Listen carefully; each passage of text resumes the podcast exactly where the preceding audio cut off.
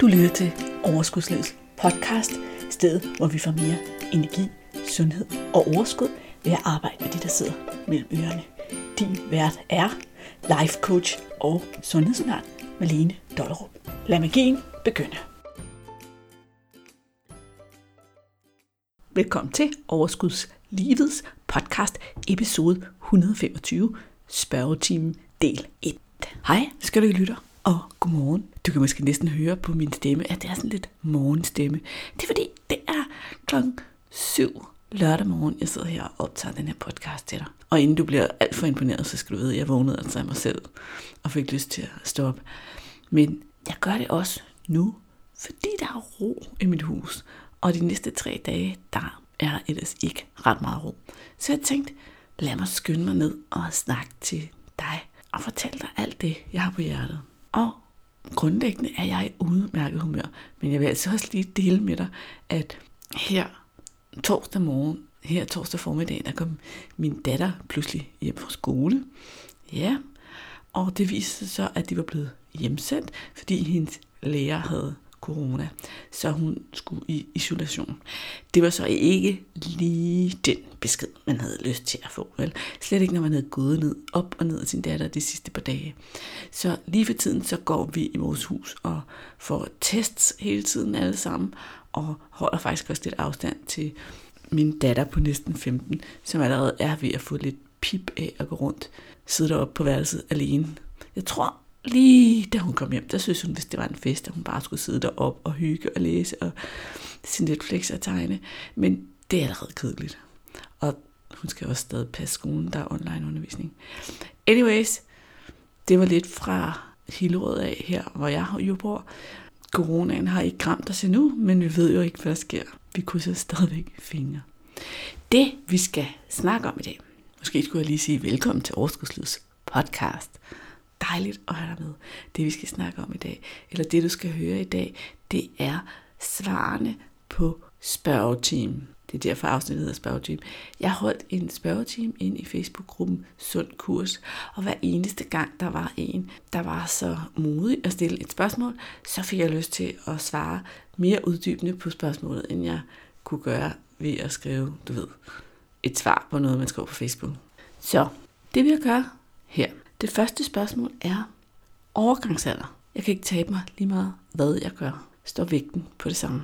Og udover jeg lige vil opfordre dig til at lytte til det afsnit af Overskudslivets podcast, som handler om overgangshandler, og som er lavet med Torbjørn Hafstein Dortir. Selvfølgelig kommer der link i episodenoterne. Så vil jeg også sige til dig, at rigtig mange kvinder oplever, at deres kaloriebehov simpelthen bliver lavere, når de når overgangsalderen. Og Samtidig så spiser vi, jeg opfordrer jo altid, at vi spiser efter sult og mæthed. Men uanset næsten hvad vi gør, så kommer der en lille smule vane ind over den måde, man spiser på. Men har nogenlunde, når man starter en idé om, hvad er det for en portion, jeg plejer at spise til morgenmad, hvad er det for en portion, jeg plejer at spise til frokost, hvad er det for en portion, jeg plejer at spise til aftensmad. Så når vores appetit begynder at falde lidt, fordi vores kaloriebehov falder lidt, så vil vi ikke nødvendigvis opdage det. Så hvis vi altid har spist, du ved, en en halv portion aftensmad, eller tre halve til frokost, eller fem halve til frokost, så skruer vi ikke ned, selvom vores appetit egentlig er lidt lavere. En anden ting er, at de fleste oplever altså også, at vægttabet går langsommere. Det kræver lidt mere tålmodighed. Det kræver, at du skal blive ved lidt længere, i stedet for bare at give op. Det her med at blive ved med at gøre det rigtigt, uden at se resultaterne med det samme, det er jo en af vores hjernes udfordringer. Det er noget af det, som er så svært. Men det er altså dem, som bliver ved uden at se udfordringer i starten, der vinder det her game hvis man kan sige det på den måde. Og jeg vil også tilføje som et slags bevis, at jeg har altså flere klienter, både har haft og har, som er i overgangsalderen, i præovergangsalderen, efterovergangsalderen, og de har alle sammen tabt sig, og de har tabt sig uden at sulte, uden at lave hokus pokus, men alene ved at arbejde med at få spist de rigtige mængder mad, og selvfølgelig, som noget af det største arbejde, vi altid laver, når vi coacher, at få ryddet op i alt det her, vi spiser, uden at være sultne alt det her, vi spiser på grund af vores følelser og alle mulige andre omstændigheder. Det jeg opfordrede spørgeren til i den her spørgesession, det var at skrive kostdagbog i to uger. Og det vil jeg egentlig også udfordre dig på, uanset om du synes, dit vægttab går langsomt eller ikke. Men hvis du på nogen måde er sådan lidt, hvorfor er det så svært at tabe sig, eller hvad er det, der sker, så kan du få utrolig meget læring ud af at skrive en kostdagbog. Den skal skrives med nysgerrighed, altså med henblik på at lære. Og du behøver ikke skrive, og så spiste jeg 825 gram skyr med fem mandler. Det er fint nok at skrive ned, jeg spiste skyr med mandler og frugt, hvis det er det. Skriv gerne ned, hvor sulten var du, da du startede, hvor mæt var du, da du sluttede. Og også gerne lidt om, hvad det var for et humør, du var i, da du spiste. Og så få alle mellem måltiderne med. Fordi det er faktisk her, de fleste af os kan blive en lille smule overrasket over, hvad vi egentlig spiser. Jeg plejer at joke lidt med det der, at vi tænker, om det vi, det ingen ser, det tæller ikke. Og så joker vi lidt og griner og ved godt, at vi selv har set det. Men vores hjerne har det faktisk med at glemme en lille smule. Man ved faktisk fra en forskning, hvor man har fulgt folk i flere dage og, bedt dem rapportere, hvad de spiste. Jeg tror, den efterfølgende dag, så vidt jeg husker, jeg kan ikke helt huske det, studiet. Men det man i hvert fald så med sikkerhed, det var, at folk underrapporterede, hvor meget og hvad de havde spist, fordi man simpelthen fortrænger, fortrænger det ret hurtigt. Og derfor så kan man få nogle indsigter alene af at skrive alting ned. Det kan man jo gøre ved at have en bog, man skriver i en til to gange om dagen, eller man kan gøre det ved at tage billeder af alt, hvad man spiser med sin mobilers.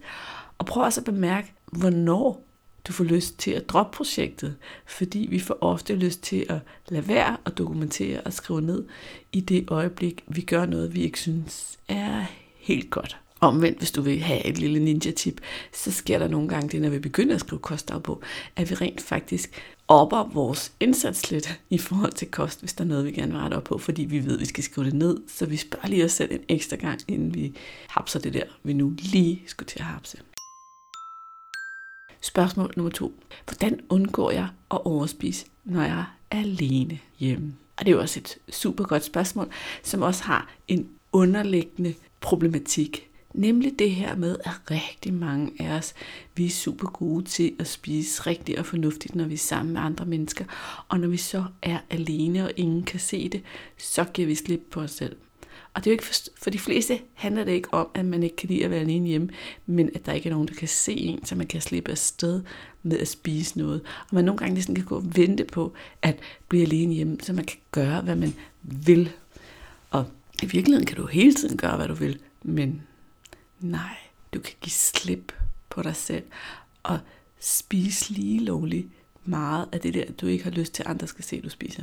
Der kan selvfølgelig også være hele den her, jeg bryder mig bare ikke om at være alene hjemme, eller det er kedeligt at være alene hjemme i sådan en problematik. Og det her kunne være et emne, som man typisk ville tage med til en coach og bruge noget tid på at dykke ned i, så man fandt ud af, hvad ligger der nede under, hvad er det for nogle følelser, der er på spil, når du er alene hjemme, hvad er det, der sker på det tidspunkt. Det kan jeg jo ikke gøre i en spørgesession eller i en podcast. Så jeg vil bare dele det med dig, som jeg egentlig også delte med hende, der spurgte. Nemlig, hvis du laver noget, du virkelig godt kan lide at lave. Og holder fokus på, hvor dejligt det er at lave det her, som du godt kan lide at lave. Hvor heldig du er, så kan du nå rigtig langt. Tænk på, når du optager et eller andet, du synes, det smadrer sjovt at lave. Spiser du så? Nej, det gør du nemlig ikke. Så alene hjemmetiden skal måske netop bruges til ting, du godt kan lide at lave, frem for at blive afsat til at sætte alt det praktiske af vejen. Der ligger også en, en nuance mere i det her, nemlig at vi faktisk godt kan lave ting, som vi egentlig kan lide at lave, men vi glemmer at holde fokus på rent faktisk at nyde dem og tænke på, ej, hvor er det rart, at jeg kan lave det her. Og så skal der måske også arbejdes på at adskille mad og hygge, sådan at den vejring eller de billeder, du har oppe i hovedet, hvor hygge er lige med mad eller søde sager, den kan blive kappet. Det bånd kan blive kappet. Forstået på den måde, at rigtig mange af os, vi har sådan en programmering, der hedder, altså at min hygge forstærkes af, at jeg spiser noget næsten ved på, at du sidder her og lytter, og det er lige før, du kan sige, ja, det gør den også. Det er lige før, du har lyst til at diskutere med mig, om det er sandt eller ej det her. Men hygge er en følelse, og følelse skabes tankerne, og derfor har maden i virkeligheden intet med hyggen at gøre. Men du har en programmering, der skaber tanker, der gør, at det er hyggeligt at spise. Så den kobling kan brydes, uden at det er et savn vil jeg lige sige. Men der, det kræver lidt arbejde. Der vil de fleste få brug for at have en coach til at hjælpe sig med den del. Spørgsmål nummer tre. Det her spørgsmål var faktisk sådan et, der fik mig en lille smule op på ølkassen, fordi der var en, der skrev, at jeg spiser cirka 1000-1200 mindre kalorier hver dag. Jeg cykler 14 km. Jeg drikker 2-3 liter vand, og vægten står på det samme. Og det har den gjort i 14 dage. Det her, det får alle mine alarmklokker til at ringe. Derfor tildelte jeg også svaret en hel podcast episode for sig selv. Hvis du endnu ikke har lyttet til episode 123, derfor føder den hurtige slankekur, så er det den næste, du skal lytte til for at få svaret, løsningen, det her spørgsmål. Og fordi det er så langt, så er det altså en episode for sig selv. Så vi fortsætter bare videre. Spørgsmål 4 går på motivation, fordi der er en, der føler, at motivationen ikke har været noget problem før i tiden, men nu er hun i overgangsalderen, og så er den nærmest ikke eksisterende. Og det er jo et meget sjovt spørgsmål, fordi overgangsalderen er jo en proces, der sker i vores krop, hvor vores øh, hormoner ændrer sig, og forskellige ting ændrer sig inde i vores krop. Og vi kan også godt blive en lille smule mentalt påvirket af det.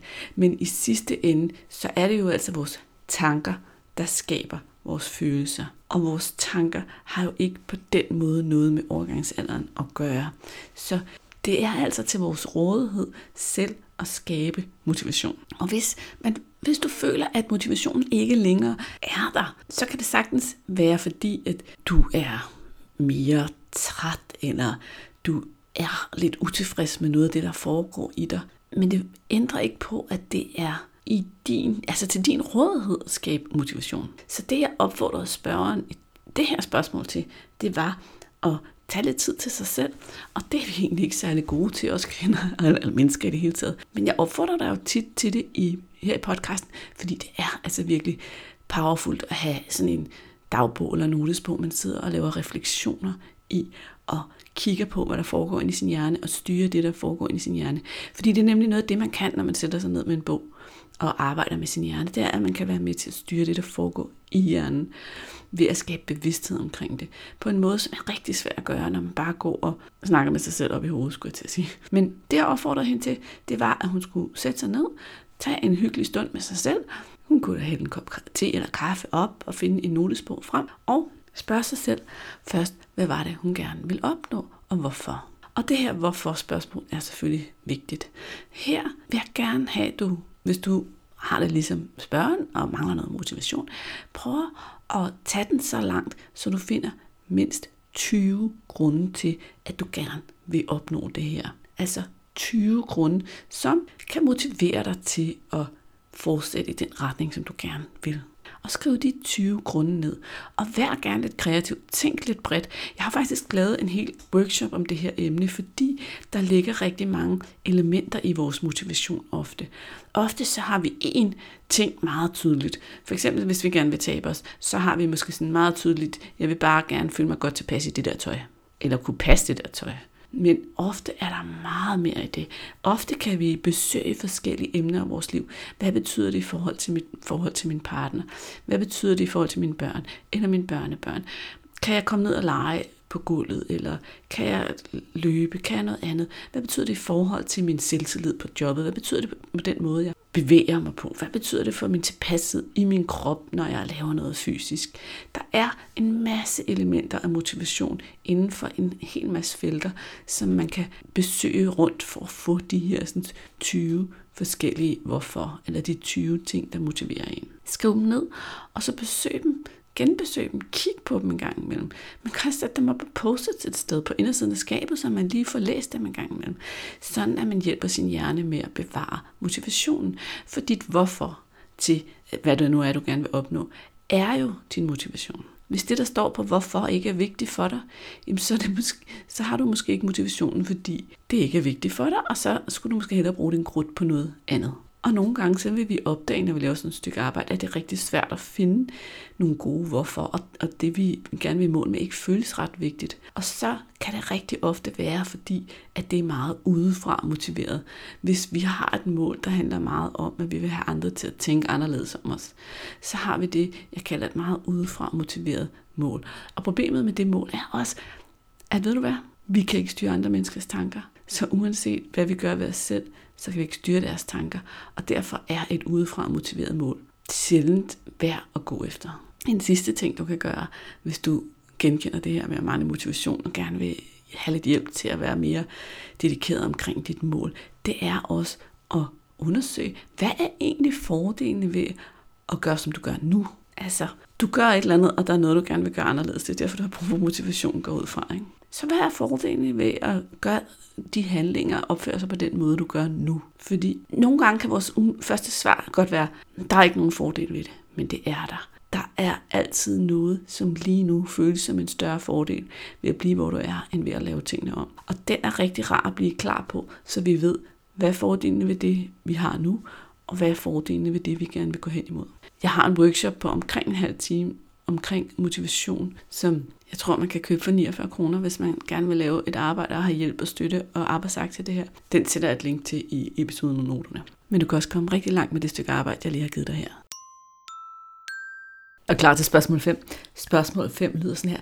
Jeg får ondt, dårlig mave af grønne smoothies, og jeg har allerede sorteret broccolien fra. Så nu hedder det en kugle hakket spinat, en halv banan, en halv avocado, en håndfuld ærter, en appelsin, en kvart squash og et æg. Er det ikke lidt for slikagtigt? Den her blanding kan jeg spise i to dage.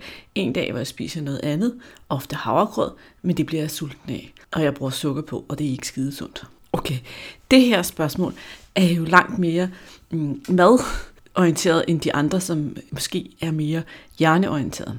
Men for det første, så vil jeg sige, at den her smoothie lyder glimrende. Jeg tror, at hele low carb trenden i samfundet har gjort os sådan frygtelig bange for frugt, hvilket er ret uheldigt, fordi at frugt i virkeligheden er smadret sundt, og jeg er virkelig af den holdning, at vi skal slet ikke være så bange for frugt. Og det jeg læste, det var en appelsin og en halv banan som frugt, og resten var rent faktisk grøntsager og gode fedtstoffer og proteiner, fordi der også var æg og avocado i. Så jeg synes, det her er en glimrende smoothie, og jeg vil selv spise den med god samvittighed og være glad for alle de fibre og næringsstoffer og makronæring, mikronæringsstoffer, som jeg puttede ned i min krop. Jeg vil slet ikke være bekymret. Så hvis det er den, du tåler, spis den. Og hvis du har lyst og kan tåle det, så kan du altid eksperimentere med at putte lidt mere frossen spinat i. Frossen spinat er ret genialt i smoothies, fordi helt ærligt, det smager ikke en skid.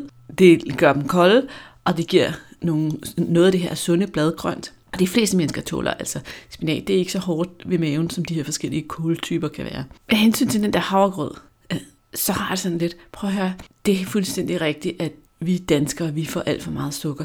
Men det, det der alt for meget sukker, det kommer altså ikke fra den der ene tiske sukker, vi putter på havregrøden. Hvis det er det, der får havregrøden til at smage godt og bliver en fornøjelse at spise, så spiser du faktisk noget, der er sundt og lødigt, altså havregryn med en masse gode fibre i. Så jeg vil ikke have dårlig samvittighed over at spise lidt sukker på den havregrød. Der er alt muligt andet sukker, der meget bedre kan blive barberet fra i vores liv, end den der ene ske, vi putter på havregrøden, så vi rent faktisk synes, at det er en fornøjelse at spise den din sundhed tager ikke skade af den skefuld sukker, lad mig sige det sådan, eller teskefuld sukker.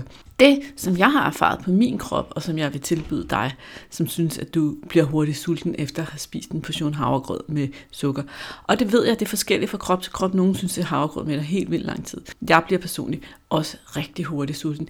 Det, jeg har brug for i en måltid, for ikke at blive hurtigt sulten, og det har jeg altså også erfaring for, de mest fleste af mine klienter har det på samme måde, det er, at jeg har brug for, at der også er protein og fedtstof i måltid. Og jeg gør det personligt sådan, at hvis jeg laver havregrød, det gør jeg nogle gange om vinteren, så når grøden er færdig, så knalder jeg simpelthen et råt æg i og rører det lige rundt. Og så, det smager ikke rigtig af noget, men så får jeg noget, noget protein og faktisk også lidt fedt jo for, for det her æg. Og et æg er jo en fantastisk næringskilde, sådan en fuldstændig komplet næringskilde, som virkelig giver dig en hel masse. Så i med et æg, og jeg putter altså også en klat smør oven på min havregrød. Jeg elsker at få sådan noget smeltet smør hen over den der skønt. Nu har jeg fået fedt og protein, og jeg er mæt i, i meget længere tid. Og ja, der er jo også flere kalorier i det måltid morgenmad, jeg spiser her, end hvis jeg havde spist kun havregrød med den her tiskefuld sukker. Men jeg er midt i længere tid, så jeg går ikke og spiser alt muligt andet, og skal ikke have flere måltider på banen. Og sådan foretrækker jeg det. Jeg synes, det er mega træls at være sulten en halvanden time efter, jeg har spist. Og hvis du er typen, som ikke har mulighed for at spise, eller synes, at der skal være nogle timer mellem måltiderne, så ender det egentlig bare med at blive sådan en ubehagelig situation, hvor du, åh oh nej, når jeg spiser havregrød, så er jeg bare sulten, og så, så, har, så har du allerede ikke lyst, inden den kommer på banen. Og det er en dårlig situation at sætte sig selv i. Så det var min 25 øre om den sag. Det næste spørgsmål, det elsker jeg simpelthen også.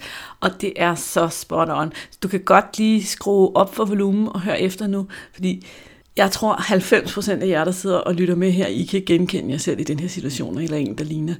Det er nemlig en, der spørger, hvorfor kan jeg holde til at spise sundt hele dagen, lige indtil jeg havner i sofaen om aftenen, og så skal der åbenbart kastes en masse slik, is, kage osv. indbords. Og for nogen er det om aftenen, og for nogen er det om eftermiddagen, når de kommer hjem, og for nogen er det begge dele. Men uanset hvad, så er det et rigtig, rigtig almindeligt mønster, som jeg oplever hos rigtig mange af dem, som jeg arbejder sammen med, når de starter hos mig i, i et forløb. Så er det her simpelthen et issue. De ved udmærket godt, hvad de skal spise. De spiser nogle sunde måltider. Men så er det ligesom om, der er en eller anden, der tager over. Ikke?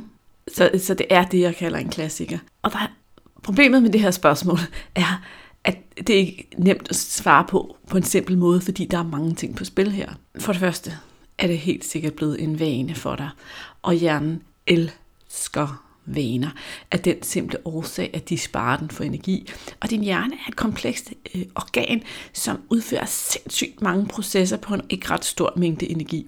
Nu ved jeg godt, jeg sagde i et af de andre spørgsmål, at den bruger omkring en tredjedel af den energi, du indtager, men stadigvæk, når man tænker på, hvad den laver og processer, så er det imponerende, hvad den kan lave. Men det kan den altså, fordi den er god til at spare på energien der, hvor det er muligt. Så en vane sparer energi, og derfor elsker hjernen vaner og giver nødig slip på dem. Okay, så der er ikke nogen vej udenom, at der, der vil være lidt arbejde for at slippe ud af den vane. Og vanen er så skruet sådan her sammen, at der er nogle clues i din dag, som gør, at du får udløst en trang, når du sætter dig i den her sofa. Jeg er ret villig til at vide på, at hvis du en aften skal noget andet, lad os sige, at du at en, du kender, har inviteret dig ud på en aftengåtur, hvor I skal ud og se solen gå ned over en sø, eller et eller andet andet, og I skal gå og snakke og hygge, og ingen af jer har taget is og kage og chokolade med, så har du ikke den samme uimodståelige trang til at kaste is og slik og kage indenbords. Simpelthen fordi de små clues, de små ting, som trigger din hjerne til at udløse trangen, de ikke kommer. Men når, de, men når du gør det her, sætter ned i sofaen, gentager de samme mønstre, som du plejer, så siger din hjerne, sådan lidt forenklet sagt, hvor der var det her, der var min trigger, ding, det er nu, jeg skal udløse en trang, hos dig. Så her, værsgo, der er din trang. Og så kan du så mærke, at du får den her trang. Og hvis vi prøver at lave om på det her, og vi gerne vil være sundere, så er vores første reaktion, den er som regel at undertrykke den her trang, og sige, nej, jeg skal ikke have noget, og så prøve sådan at undertrykke den som en eller anden badebold, vi skal holde nede under vandet. Det er rigtig svært og rigtig anstrengende, fordi at følelser er kommet til os for at blive mærket, og, og trang er også en følelse. Så derfor så bliver det en, kan det blive en rigtig hård kamp at kom af med den her vane. Noget af det, vi arbejder rigtig meget med i for eksempel de her gruppecoachingforløb, jeg har en gang for alle, det er faktisk også det her med at lære sin trang at kende, og lære at kunne acceptere, at den nogle gange kommer, og være okay med at komme, at den kommer uden at reagere på den. Så i stedet for at undertrykke den, så skal man altså acceptere, at den er der, fordi din hjerne skal afprogrammeres. Altså, det, den har vendt sig til at sende en drang på det her tidspunkt, når de her clues de opstår i dit liv. Og hvis den skal holde op med det, så skal den sende den trang gentagende gange til dig, uden at få en reaktion, før den finder ud af, okay, det her det er spild energi. Og vi, som jeg sagde til dig, så vil din hjerne jo gerne være effektiv. Så hvis en gang på gang på gang på gang har sendt dig den her trang om aftenen, når du satte dig ned i sofaen, og du ikke har reageret på den, så på et tidspunkt så siger din hjerne til sig selv, hvis jeg nok kunne snakke. Men altså, igen, det her, det gør det nemt at forstå. Så nu siger jeg det på den her måde. Ikke? Så siger din hjerne, nå, men det her, det spilder min gode energi. Jeg skal jo passe på min energi, jeg skal spare på min energi, så nu holder jeg op med at sende den her trang. Og så har du ligesom afmonteret den programmering af din hjerne. Problemet er så, hvis vi så tænker, ah, nu er det gået et godt stykke tid, nu kan jeg godt lide, så kan den være hurtig til at tage programmet tilbage igen. Og det har du måske også oplevet, hvis du på et tidspunkt i dit liv har haft en sukkerfri periode, og så, så tænker du, okay, nu kan jeg sådan begynde at indlemme det i mit liv igen. Så kan man godt ende med, at hjernen ret hurtigt genkender de gamle mønstre, og så vender tilbage til det gamle program. Så det er sådan noget, øh, det er sådan nogle processer, det kan være rigtig godt at have en coach faktisk til at hjælpe en med at finde ud af, hvordan får jeg lavet den rigtige programmering, hvordan får jeg været med de her følelser, håndteret de her følelser, og de her tanker, der er omkring at sidde med trangen, så det ikke bliver sådan en, en kamp mod en selv. En anden ting, en anden grund til, at den her trang og det her mønster med at spise søde sager ganske ofte opstår om aftenen, det er jo fordi, at på det tidspunkt er de fleste af os trætte og udmattede. Måske har vi haft en åndssvag dag, hvor der overhovedet ikke har været plads til at nyde hele dagen. Og så er det ligesom om, at nu skal vi have noget sødt, fordi vi trænger bare til noget nydelse og noget forkælelse. Og det opstår også, hvis du har skabt dig en hverdag, hvor du kun gør ting, du skal og bør, og pligtagtige ting, og der ikke er plads til nydelse i din hverdag, så er det klart, at på et eller andet tidspunkt, så bliver det sådan, okay, altså vi er jo, vi er jo mennesker, vi er menneskelige væsener, vi er skabt til at gå efter nydelse, vi er skabt til at have et liv, hvor nydelse er en del af det. Det er en del af vores programmering, der sikrer vores overlevelse, sådan helt basalt set. Så, så bliver det nærmest umuligt også at sige nej til de der søde sager om aftenen i sofaen, hvis vi overhovedet ikke har oplevet noget sjovt, eller dejligt, eller selvkærligt, eller nydelsesfuldt hele dagen. Så en del af det her kan også godt være at simpelthen finde ud af, hvordan får jeg puttet nogle flere elementer af nydelse ind i min hverdag, og hvordan nyder jeg de elementer, der rent faktisk er. Fordi det er en øvelse for sig selv, at det her med, at man rent faktisk kan gøre sig mere umage med at lave det, man eller nyde det, man laver, når man står inde i det der varme bad, i stedet for bare at skulle have det overstået videre, fordi jeg skal vaske sig, jeg skal på arbejde eller andet. Lige give sig selv de her ekstra 30 sekunder, og bare lige stå og nyde og mærke måske det varme vand, der løber ned over kroppen, og den afslappede fornemmelse, du bare har ved at stå der i bad. Eller hvad der er af elementer i din dag, som du kan nyde. Men også det her med at holde en pause, som bare er for din skyld, hvor du bare sætter dig ned og smager på den kaffe eller te, du drikker, eller lytter til noget musik, du godt kan lide. Eller, altså, jeg vil anbefale dig, hvis du genkender dig selv i det her spørgsmål, og du godt kan høre, okay, der er sgu nok ikke så meget nydelse min dag. Jeg har måske lidt meget bør og skal, og ting, der skal ordnes, og ikke så meget, jeg nyder. Så også lyt til den podcast episode, der handler om nydelse, og selvfølgelig kommer der også et link til den i episodenoterne. Det lover jeg dig. Men altså, nydelse. Hvis der ikke er noget nydelse i din dag, så bliver det rigtig, rigtig svært at lade være at tage imod den form for nydelse, som søde sager giver en når man sætter sig ned i sofaen om aftenen. Og den sidste ting, som vi nok var den, jeg prøvede at indlede med, det var, at når vi er trætte, og vores krop har brug for hvile og afslappning, så hvis vi ikke giver den det, og vi ikke har givet den det hele dagen, så begynder vores primitive hjerne at kalde på noget hurtig energi, og det er jo sukker, det er jo søde sager, så det bliver bare mere presserende, jo mere træt du er. Og om aftenen er typisk det tidspunkt, hvor vi er trætte, hvor hjernen begynder at skrue ned. Og i stedet for at gå i seng, så sætter vi os ind i sofaen for lige at slappe af og alt det her. Men det gør også bare, at vi siger til hjernen og kroppen, du skal holde dig vågen lidt endnu. Og den siger, mm, jeg trænger til at hvile. Så kan du så ikke lige give mig noget, der kan hjælpe mig med at holde mig vågen lidt endnu? Mm, bum, jo, ved du hvad, jeg sender dig lige et ønske om nogle søde sager, så er du vågen lidt endnu. Nu er der præcis tre spørgsmål tilbage. De tre spørgsmål er 1. Hvordan slipper jeg sukkeret og får spist sundt og holdt aftaler med mig selv, på trods af, at jeg har smerter? Og i det her spørgsmål vil vi både tale om fysiske smerter og psykiske smerter. Det næste spørgsmål er, jeg spiser sundt, men mellem måltiderne er jeg en sukkerjunkie. Hvad gør jeg? Og det sidste spørgsmål, der skal vi helt ud på toilettet. Den her spørger spørger nemlig, hvad skal hun gøre, når hun ganske ofte får hård mave. Men bare det at svare på de tre spørgsmål vil tage endnu 20 minutter, og derfor har jeg valgt at dele podcasten op i to dele, og du må altså vente en hel uge med svaret på de tre spørgsmål. De kommer i episode 126, spørgetime del 2.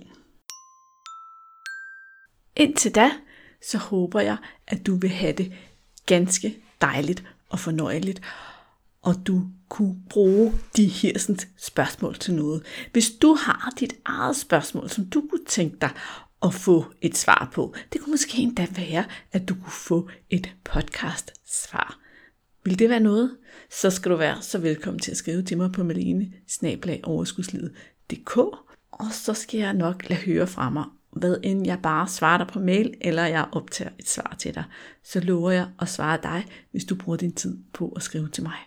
Det sidste, jeg vil sige til dig, det er, at i de svar, jeg har givet i dag, der har jeg jo snakket om det her med, hvordan det kan støtte dig at have en coach, hvordan det kan hjælpe dig til at komme i mål, og hvordan at det kan være en rigtig god idé at give slip på den her sådan, skøre idé, vi har plantet i vores hjerner med, at vi burde kunne alting selv, og vi er sådan nogen, der ikke spørger om hjælp.